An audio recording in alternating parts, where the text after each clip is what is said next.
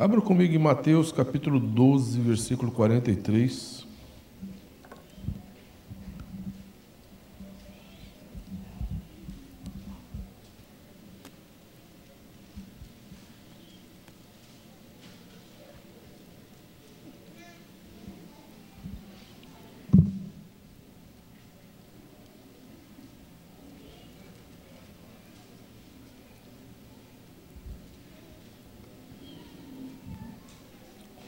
Todo mundo achou? Aleluia. Quando o espírito imundo sai do homem, anda por lugares áridos, procurando repouso, porém não o encontra. Por isso diz: Voltarei para minha casa, de onde saí. E tendo voltado, a encontra vazia, varrida e ornamentada. Então vai e leva consigo outros sete espíritos piores do que ele, e entrando habitam ali. E o último estado daquele homem torna-se pior do que o primeiro. Assim também acontecerá esta geração perversa. Pai, no nome de Jesus, fala conosco, nos cobre com o teu sangue. Ó Deus, cerca este lugar, ó Deus, com o teu espírito e ministra no meu coração e no coração de cada irmão que está aqui, Senhor. Deus, aquelas pessoas que estão nos acompanhando, ó Deus, pela internet, visita elas lá na casa delas, ó Pai. Visita cada um, eu te peço, Senhor, com teu Espírito, em nome de Jesus. Amém.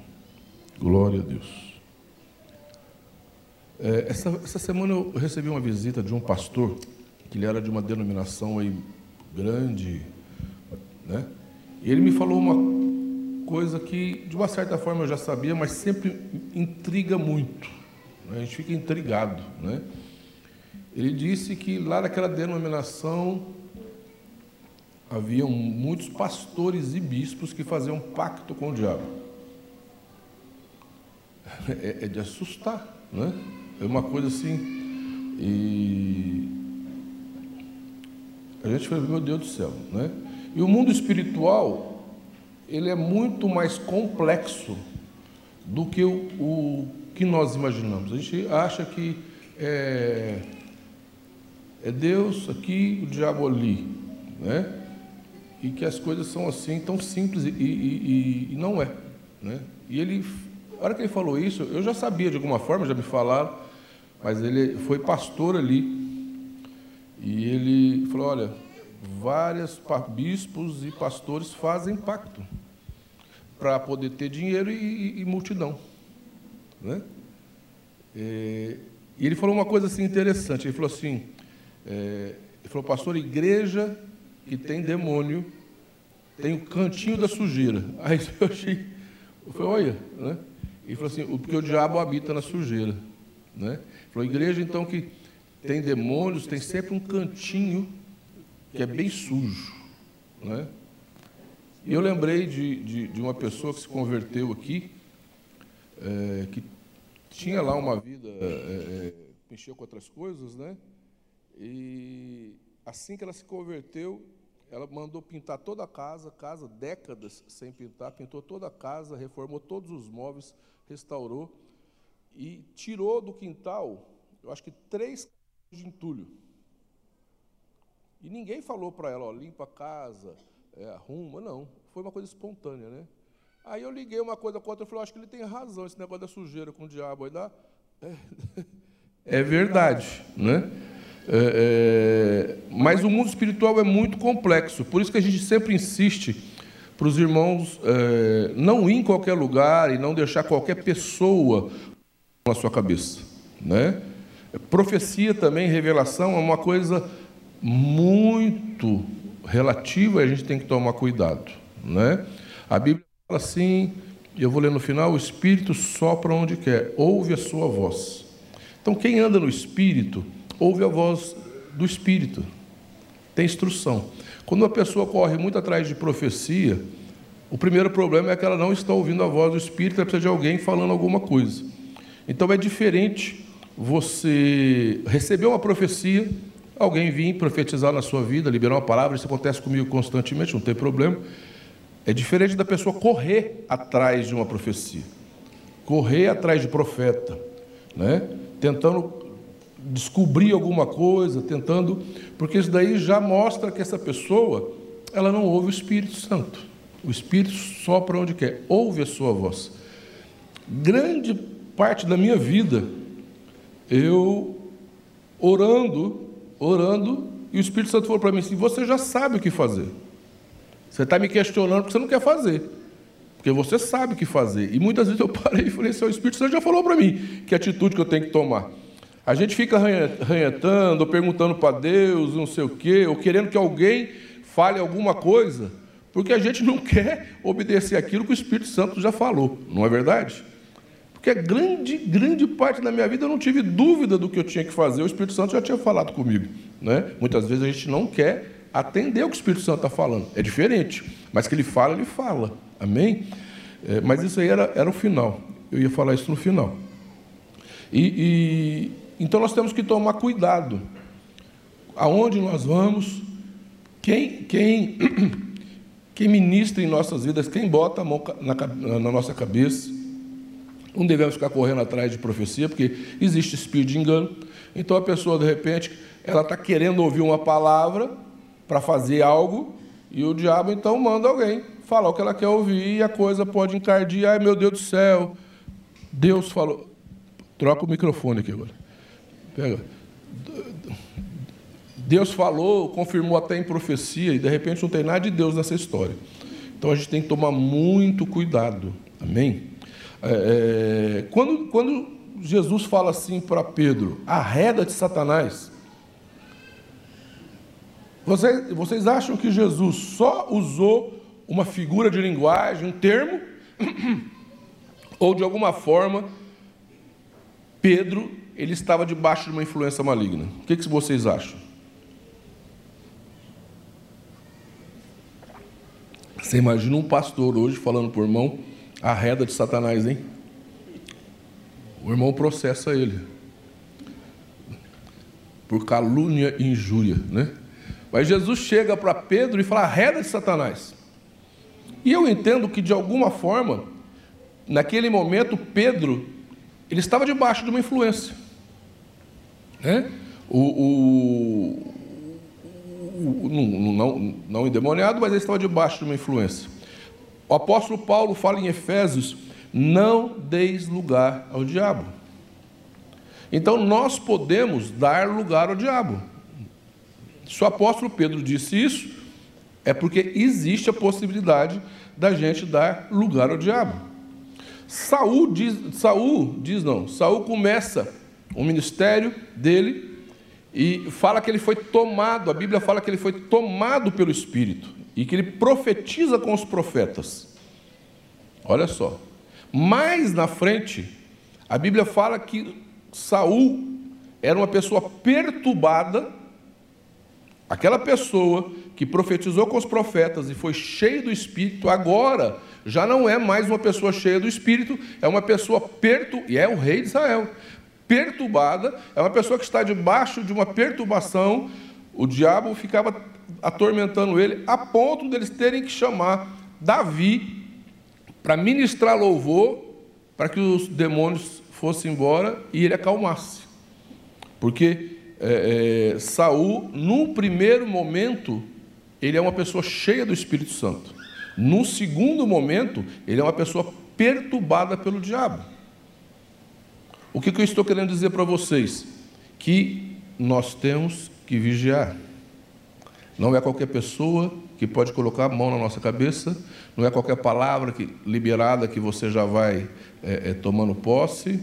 É, é, que a gente tem que vigiar a nossa vida, porque o fato de a gente ter sido cheio do Espírito Santo ontem não garante hoje, e que se a gente dá a brecha, o diabo consegue um espacinho na nossa vida porque se Paulo falou, não deis lugar ao diabo, nós podemos dar. Se Jesus falou para Pedro a reda de Satanás, Pedro, que era discípulo dele, e estava ao lado de Jesus constantemente, e de alguma maneira deu lugar ao diabo, e naquele momento o discurso de Pedro afinava mais com as ideias do diabo do que com Jesus, Não é que Pedro ficou endemoniado, mas ele, debaixo de uma influência maligna, o argumento dele era um argumento muito mais influenciado pelo diabo do que por Jesus que estava do lado dele. E naquele momento, ele deu muito mais vazão, dentro ali do, do, do, do, do discipulado de Jesus, do lado de Jesus, andando com Jesus, mas influenciado pelo inimigo, fazendo um discurso que vinha por parte do maligno, não por parte de uma inspiração de Deus ou influenciado pelo discipulado de Jesus. Ele então, ele argumenta de uma maneira em que Jesus chega para ele e fala assim: arreda de Satanás, porque aquele argumento não era de Deus. Então nós temos que vigiar, nós temos que tomar cuidado, porque o diabo, ele trabalha. E se o diabo não tivesse a chance ou a possibilidade de tocar nas nossas vidas, ele não gastaria tempo. Se o diabo não tivesse a oportunidade de alguma maneira agir, ele não gastaria tempo. Se ele gasta tempo, se ele luta, se ele atenta, é porque ele pode de alguma maneira nos tirar da presença de Deus e nos levar para fora da presença de Deus. Por isso que a Bíblia sempre fala que os anjos do Senhor acampam ao redor daquele que o teme, mas o, o leão está ao seu derredor rugindo esperando que você saia da presença de Deus, esperando que você deixe de estar debaixo do, do, do sangue do Cordeiro, esperando que você saia do é, é, esconderijo do, do Altíssimo, esperando que você saia debaixo das asas do Altíssimo. Ele lança dardos de alguma maneira para que a gente saia e que de alguma maneira ele possa tocar na nossa vida, afetar a nossa vida, destruir a nossa vida. Na, na, na passagem do Gadareno, quando o gadareno chega, e, e o gadareno está ali, é, com, com Jesus chega em Gadara. Vamos ler Lucas capítulo 8, versículo 26.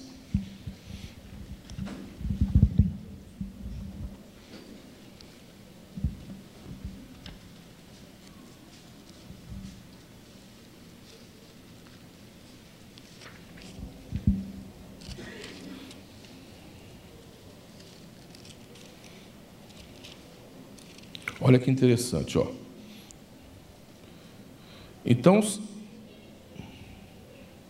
então rumaram para a terra de Gadarenos, fronteira da Galileia.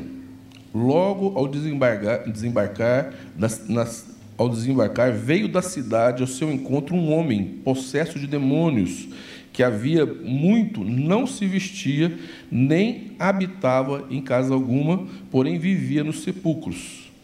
E quando viu Jesus, prostrou-se diante dele, exclamando e dizendo em alta voz: Que tenho eu contigo, Jesus, filho de Deus Altíssimo? Rogo-te que não me atormentes, porque Jesus ordenara ao espírito imundo que saísse do homem, pois muitas vezes se apoderava dele, embora procurasse conservá-lo preso em cadeias e grilhões, tudo despedaçava e era impelido pelos demônios para o deserto. Perguntou-lhe Jesus: Qual é o teu nome? Respondeu ele: Legião, porque tinha entrado nele muitos demônios. Rogaram-lhe que não rogavam-lhe que não os mandasse sair para o abismo. Ora, ali pastando no monte uma perdão, ora andava ali pastando no monte uma grande manada de porcos rogaram-lhe que lhes permitisse entrar naqueles porcos, e Jesus o permitiu. Tendo os demônios saído do homem, entraram nos porcos, e a manada precipitou-se de espenhadeiro abaixo para dentro do lago e se afogou. Aqui a gente observa algumas intenções do diabo. A gente observa algumas intenções. Aquele homem andava pelado. O que, que significa isso? O diabo tem a nítida intenção de te humilhar, de alguma maneira expor a sua vida, de alguma maneira fazer com que você fique nu diante das pessoas e que você seja exposto. Né? Se, de alguma maneira, te humilhar diante das pessoas. Segunda coisa, não havia prisões que o prendia. Não, não, não, tem como. Como você não prende uma pessoa? Não havia prisões que o prendiam. O que, que significa isso? Que aquele homem não tinha regras. Aquele homem não, não conseguia conviver em sociedade. aquele homem não conseguia se manter num padrão social. Nada é, é, fazia com que aquele homem se mantivesse dentro de uma regra. Você já viu aquelas pessoas que elas não se adaptam a nada, elas não se encaixam a nada, elas não se assentam a nada, elas não conseguem compor com nada. Né? É, terceiro, ela vivia em sepulcros. O que, que é isso? Vive espiritualmente no meio da podridão. A pessoa ela, ela, ela se adapta bem é no meio de morte e podridão. Quarto, o diabo impelia ele para o deserto.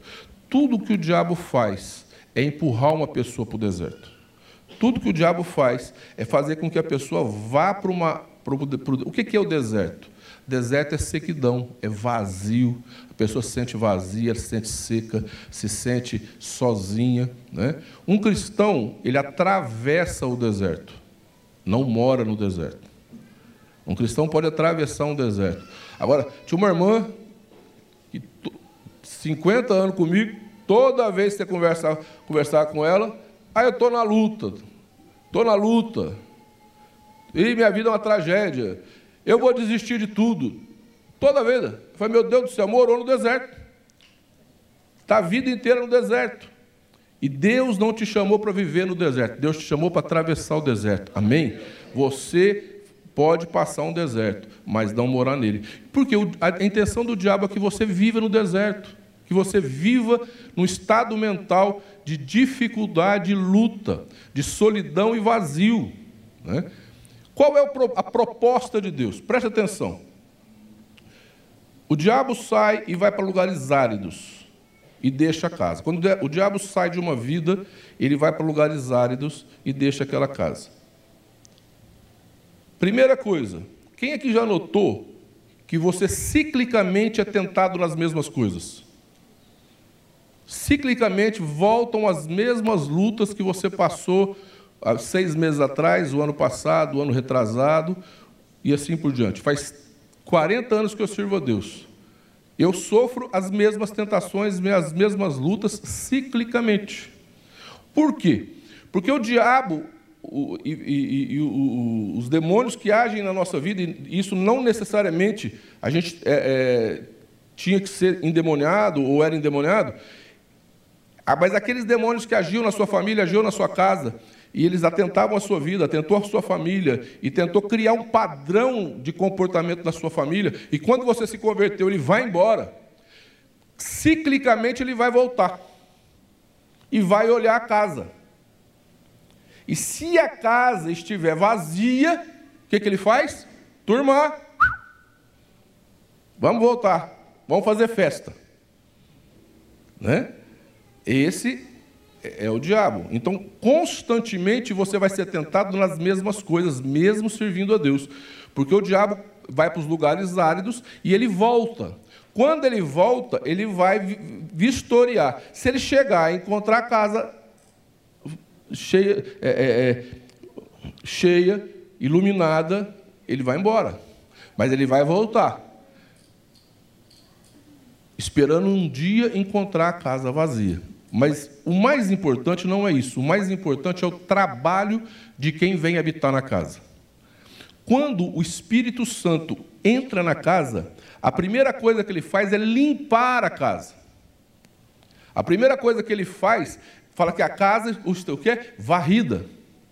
Então a primeira coisa que o Espírito Santo faz quando ele entra na nossa vida é limpar a nossa casa, limpar a nossa vida. Por isso que parece que eu, eu comecei a meditar nesse negócio de sujeira, e que o diabo gosta de sujeira e, e, e gosta de lugar sujo, porque Deus gosta de coisa limpa. Fala para a pessoa que está do seu lado, Deus gosta de limpeza.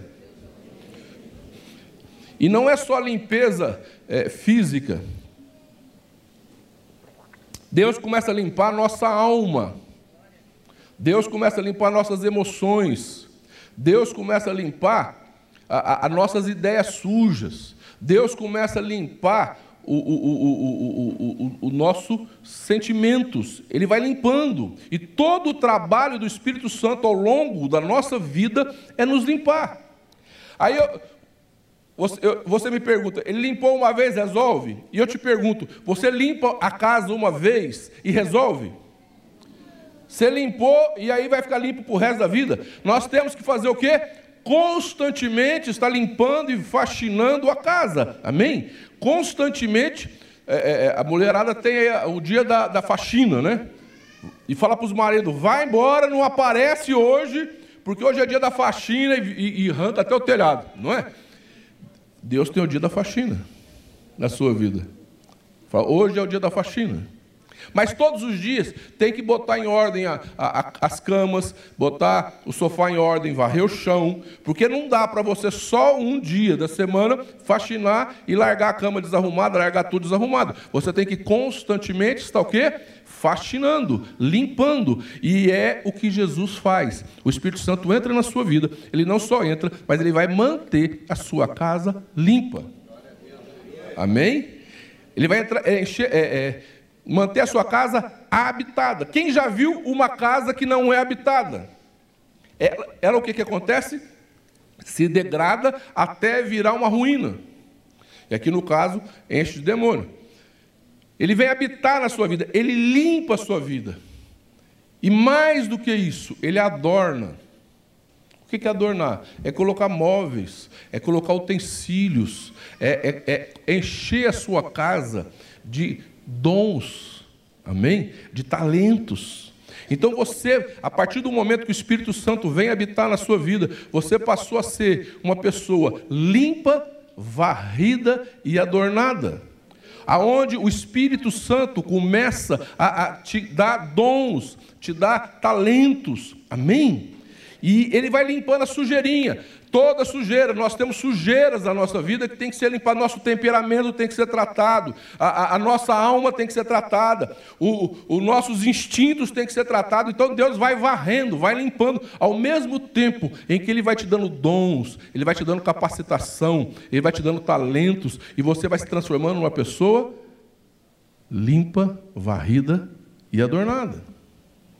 Então, este é o trabalho do Espírito Santo na sua vida e na minha vida. Este é o trabalho do Espírito Santo transformar a nossa vida numa vida limpa, varrida e adornada. Quando você observa que, preste atenção, existem três tipos de presença maligna na nossa vida, na vida de um homem. A primeira é tentação. A gente é tentado. Né? O diabo fica te tentando. E se você deixar, ele vai te tentar, tentar, tentar, tentar, vai ser um martelinho na tua cabeça. Assim, né? Ele vai ficar jogando tardos. Né? Ele vai ficar, de alguma maneira, é, te, te, apresentando bandejas. Né? É, é, aquilo que, de repente, você não tinha umas propostas, né? Começa a aparecer umas propostas. Vamos dizer assim, o rapaz, quando era do mundo, não aparecia nenhuma moça que queria namorar com ele, né? Mas agora resolveu servir a Deus, é, é, aceitou Jesus, é lavado com o sangue do cordeiro, começa a aparecer tudo quanto é coisa querendo namorar ele, né? Não moças boas, né? Começa a cercar o rapaz. Por quê? O diabo começa a colocar no caminho dele. Nos momentos mais difíceis da minha vida, financeiro, eu tive propostas excelentes, mas não boas. Que não dava para um servo de Deus aceitar. Né? Então o diabo ele aparece com bandejas, ele aparece com opressão, ele aparece, ele tenta. A segunda é opressão. Primeiro ele aparece com tentação. A segunda é opressão. A opressão é um, é um estado em que a pessoa ela fica oprimida. De repente, por causa de uma mágoa, um rancor, um pecado, ela dá uma brecha e, e aquilo ali começa a oprimir ela. Então ela começa dia e noite ficar atentado com aquilo. E o diabo, ela não é possessa, ela está opressa. Ela está debaixo de uma opressão maligna em que o diabo consegue até controlar a vida dela. Ela fica inflamada, ela fica tomada, ela fica envolvida. E aí é, são aquelas pessoas que, mesmo estando dentro da igreja, são inflamadas, são é, é, amarguradas. E, e, pode ter pessoas dentro da igreja opressas? Pode. Porque o diabo oprime ela, ela não está endemoniada, mas ela, ela, ela fica opressa, debaixo de uma opressão. E aí ela fica atacada, ela fica inflamada, ela fica amargurada, ela fica. E existe a pessoa endemoniada, possessa. Que aí é onde o diabo já entrou na pessoa e, e, e, e aí precisa de expulsar e passar por libertação. Né? Mas nós podemos estar debaixo de uma tentação, de uma opressão ou de uma possessão. Por isso que nós temos que estar debaixo do sangue de Jesus. Amém? Se a pessoa dá brecha, o diabo ele vai agindo. Como que nós observamos? Presta atenção. Se uma pessoa começa a ficar irritada demais,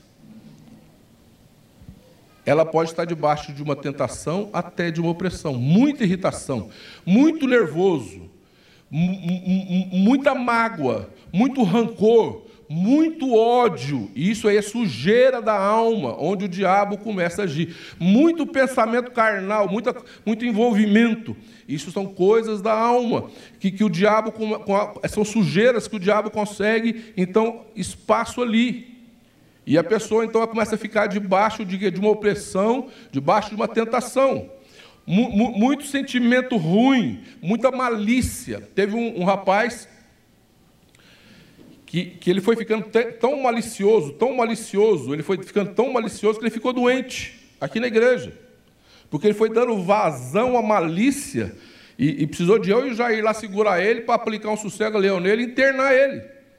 Porque a cabeça dele, todo mundo tentava mal contra ele, e, e, e, e, o pai dele foi lá na minha casa, falou, pastor, porque o senhor não gosta do meu filho? Eu falei, como assim? Eu gosto do seu filho. Não, ele falou que o senhor não gosta dele que ninguém na igreja gosta dele. Eu falei, meu senhor, o senhor acha que uma igreja daquele tamanho, ninguém vai gostar do seu filho? Aí o homem começou a chorar. Ele falou, ah, meu filho está com problema. E o problema foi indo, foi indo, foi indo ao ponto de ter que internar. Sabe por quê? Foi desenvolvendo uma malícia, e o diabo foi agindo na área da malícia, foi agindo na área da malícia, que chegou uma hora que ele, ele precisou ser tratado. E ele já não tinha nem forças para ser tratado é, é, ele mesmo sozinho. Ele chegou num ponto, e aí ele já não estava firme na igreja para a gente ajudá-lo, ele não queria vir na igreja porque ninguém gostava dele. O diabo conseguiu tirar ele da igreja e botou na cabeça dele que ninguém da igreja amava ele. Eu falei para o pai dele assim: Você acredita que uma igreja daquele tamanho ninguém gosta dele? O senhor trabalha na onde? Em tal lugar. Quantas pessoas tem lá? Ele falou 400. Eu falei, o senhor acredita que 400 pessoas podem não gostar do senhor? Aí ele começou a chorar. Ele falou: realmente, não tem como. Sempre tem, tem uns, uns que não gostam da gente, né? Mas todo mundo, né? Mas se a gente não, não vigiar, o diabo começa a gerar uma malícia na cabeça da gente e a gente começa a ver tudo distorcido. E o diabo começa a te dar uma visão tudo distorcida da realidade. Isso o inimigo começa a fazer até na vida do crente. Ele começa a enxergar de uma maneira toda distorcida a realidade. E, e o diabo começa a atacar, ele começa a ver. Pessoa que começa é, é, é, é com, com, muita conversinha, muita fofoca, e, e, ela começa a procurar. A Bíblia fala assim: olha, é, não sentar na roda dos escarnecedores. O que, que significa isso? Tem pessoas que começam a procurar sentar, gosta daquelas conversas que fica falando mal de todo mundo, fica zombando de todo mundo. Isso é a roda de escarnecedor. A pessoa, quando ela está debaixo de uma influência maligna, ela vai procurar a roda dos escarnecedores, porque ela, ela, ela quer falar mal, ela precisa falar mal, ela precisa botar a malícia para fora, ela precisa é, é colocar os sentimentos maus que estão formigando dentro dela para fora. Então ela vai procurar um ambiente onde ela possa vomitar aquelas, aquelas sentimentos, aquelas maldades. E, a, queridos, a gente tem que vigiar, fala por irmão que está vigia, porque são coisas que a gente não percebe, vai lentamente envolvendo a gente. E a gente começa a procurar, presta, presta atenção, tudo que nos leva, de alguma maneira, a procurar sujeira, seja natural, espiritual ou emocional, não é de Deus. Então a pessoa começa a ter essa necessidade. Isso tudo denota ação maligna na nossa vida. É onde o, o, o apóstolo Pedro foi repreendido por Jesus, porque mesmo convivendo com Jesus diariamente, estando ali lado a lado, ele estava debaixo do quê? De um argumento maligno. Por quê, queridos? Porque o Espírito Santo, o que ele tem para você? Graça. O que, que o Espírito Santo tem para nós? Paz, longanimidade, domínio próprio, mansidão. É isso que Deus tem para a sua vida. O que Deus tem para a sua vida? Em paz me deito e logo pego no sono, porque só tu, Senhor, me faz repousar seguro. Você me entende? Que o que, o que Deus tem para nós é graça, o que Deus tem para nós é paz, o que Deus tem para nós é longanimidade. Por isso que o, o, o, apóstolo João fala em, em o apóstolo João fala em Romanos, né? É, é, Evangelho de João, capítulo 3, versículo 8. O Espírito sopra onde quer, ouve a sua voz, não sabe de onde vem, nem para onde vai. Esse versículo para mim é fundamental na minha vida. O Espírito, ele é simbolizado pelo pneuma, vento. Então o Espírito Santo, ele é simbolizado pelo vento, pneuma. Aí está falando que o, o, nascido de Deus é igual ao vento. Fala para o pessoa que está ao teu lado aí, você é igual ao vento. O que é isso? O, assim é todo aquele que é nascido de Deus. É o vento. Você ficou como o vento. Alguém consegue controlar o vento? Nem a Dilma conseguiu. Ninguém consegue controlar o vento. O vento é livre. Então a primeira coisa que nós temos que entender: Deus nos fez livre. Amém? Uma liberdade, querido, você pode represar água, você pode eh, mudar a terra de lugar, põe a terra aqui, põe para lá, mas o vento ninguém mexe. Não tem como. O vento você não canaliza é, e, e estoca. O vento é o vento. É livre. E o que Deus tem para você é liber, liberdade. O diabo quer, de alguma maneira, nos prender, nos amarrar, nos controlar, nos dominar. O Espírito Santo quer que você flua. Amém? Flua. Segundo, ouve a sua voz. Quem é do Espírito, ouve a voz do Espírito. O Espírito Santo vai te dar conselho todos os dias, vai falar com você, vai te orientar todos os dias. Não vai aqui, vai ali. Aliás, o que o Espírito Santo mais falou na minha vida foi: cala tua boca, fica quieto, não, não, não, dê seu palpite, não dê sua opinião agora. Eu acho que é o Espírito Santo mais fala com a gente, fica quieto, fica quieto. Né? Então, o Espírito Santo nos orienta. Você tem alguém que habita dentro de você e que te orienta, que te dirige, que te guia. Amém? Eu, eu, eu acho que eu contei aqui, eu achei interessante, eu acho que eu contei semana passada ou retrasada. É, esses dois prédios estão na justiça, uma briga aí, junto com as outras igrejas, duas igrejas evangélicas, sete igrejas evangélicas e duas católicas. Eles estão. Esse Ministério Público hoje é tudo de, de formação socialista.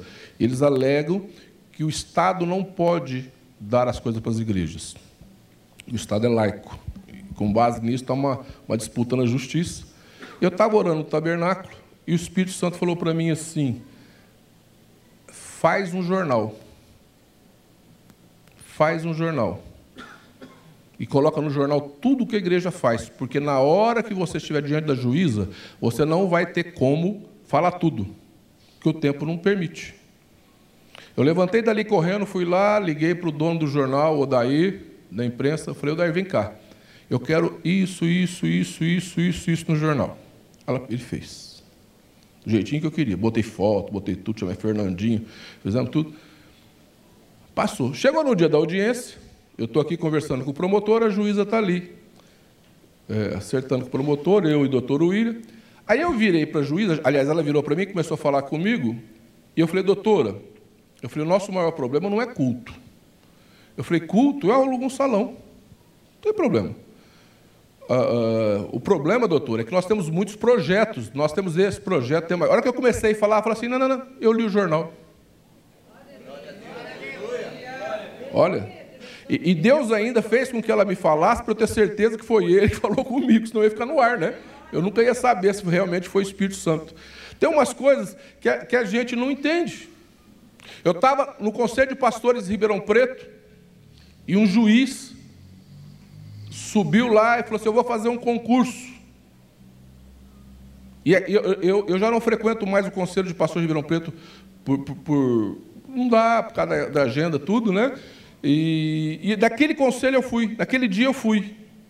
Eu fui, o juiz subiu lá e falou: Eu vou fazer um concurso assim, assim, assim. O Espírito Santo falou para mim assim: Faz esse concurso. Eu peguei e fiz. Eu fiz. Aí passou um tempo, eu estou no tabernáculo orando, falei: Senhor, eu fiz o concurso. É... Por que será que eu fiz aquilo, né?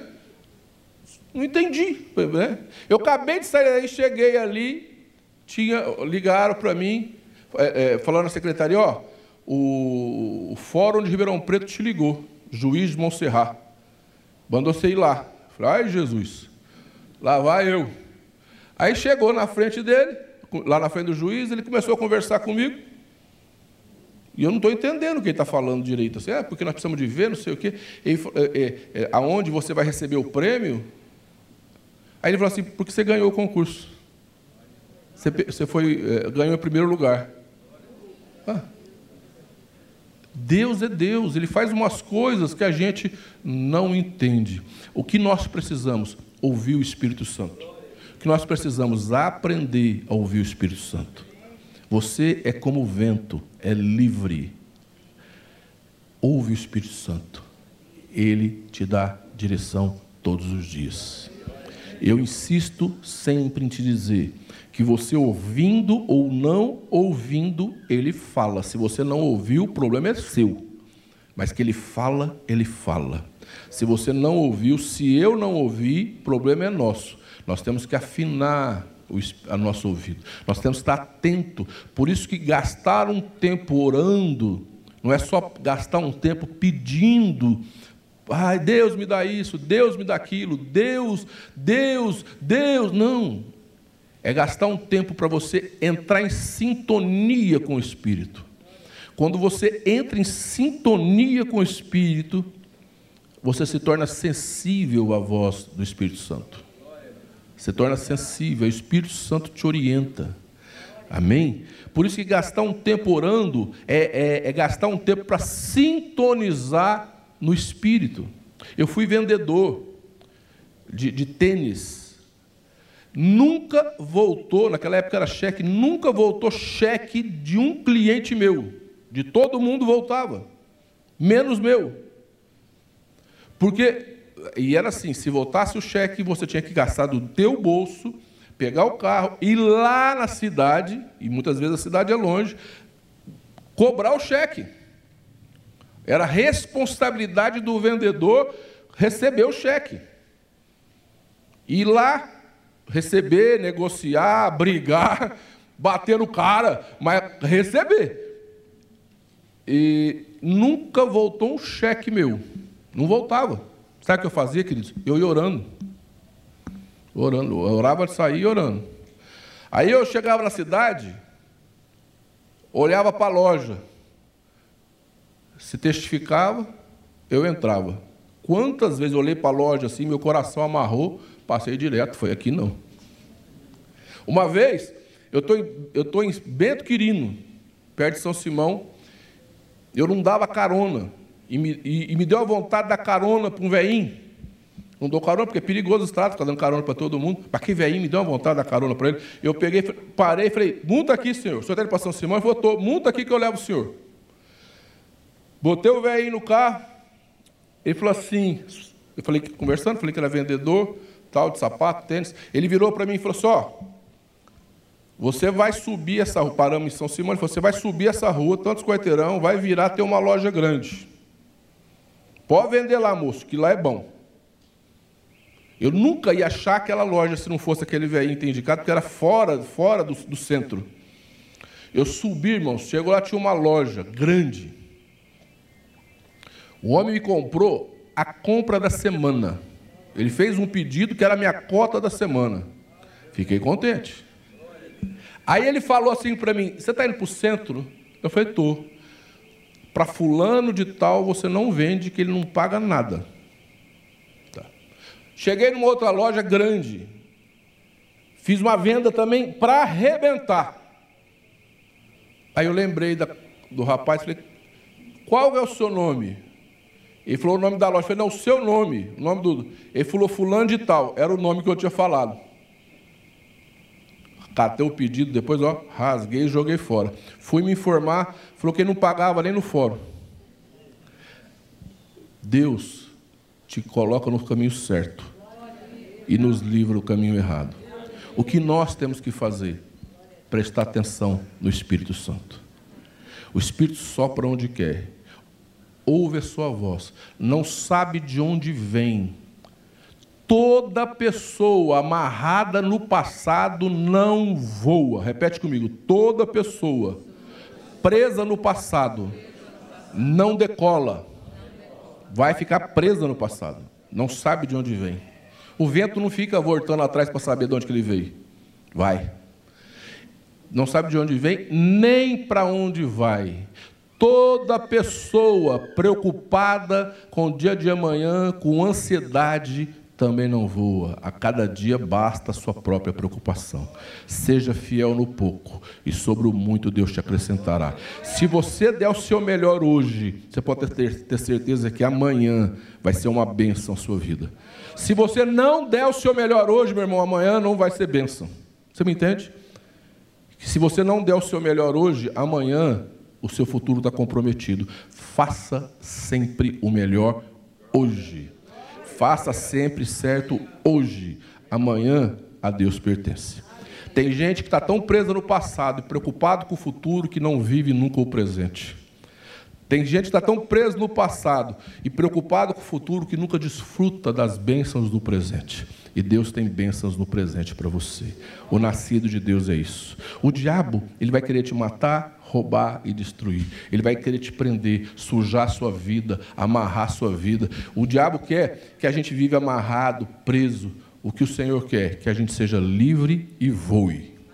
Você é crente, você é crente, a Bíblia manda você vigiar, porque você é livre hoje, mas o diabo vai fazer de tudo para tentar amarrar a sua vida. Se ele não amarrar a sua vida no pecado, ele vai amarrar a sua vida na alma. Se ele não amarrar a sua vida na alma, ele vai amarrar de alguma maneira, arrumando um meio de te prender, para que a sua casa chegue no ponto de ficar vazia e ele possa de alguma maneira entrar e chamar mais sete. Mas Jesus entrou na sua vida, o Espírito Santo habita na sua casa e ali tem luz tem limpeza e é adornada. Preste atenção no que eu vou dizer para vocês. A vida inteira, preste atenção, teve heresias no meio cristão. Se você ler, eu vou falar isso a semana que vem. A vida inteira, a Bíblia sempre conta, desde a igreja primitiva, teve problemas, heresia. Paulo fala muito isso. Agora, a gente tem internet, então tudo fica numa dimensão maior. Mas sempre teve. O que, que nós temos que fazer? Não ficar olhando para essas coisas, nem para quem está fazendo coisa errada lá fora. Nós temos é que olhar para Jesus. Amém? E fluir no Espírito Santo. Vamos ficar em pé, queridos.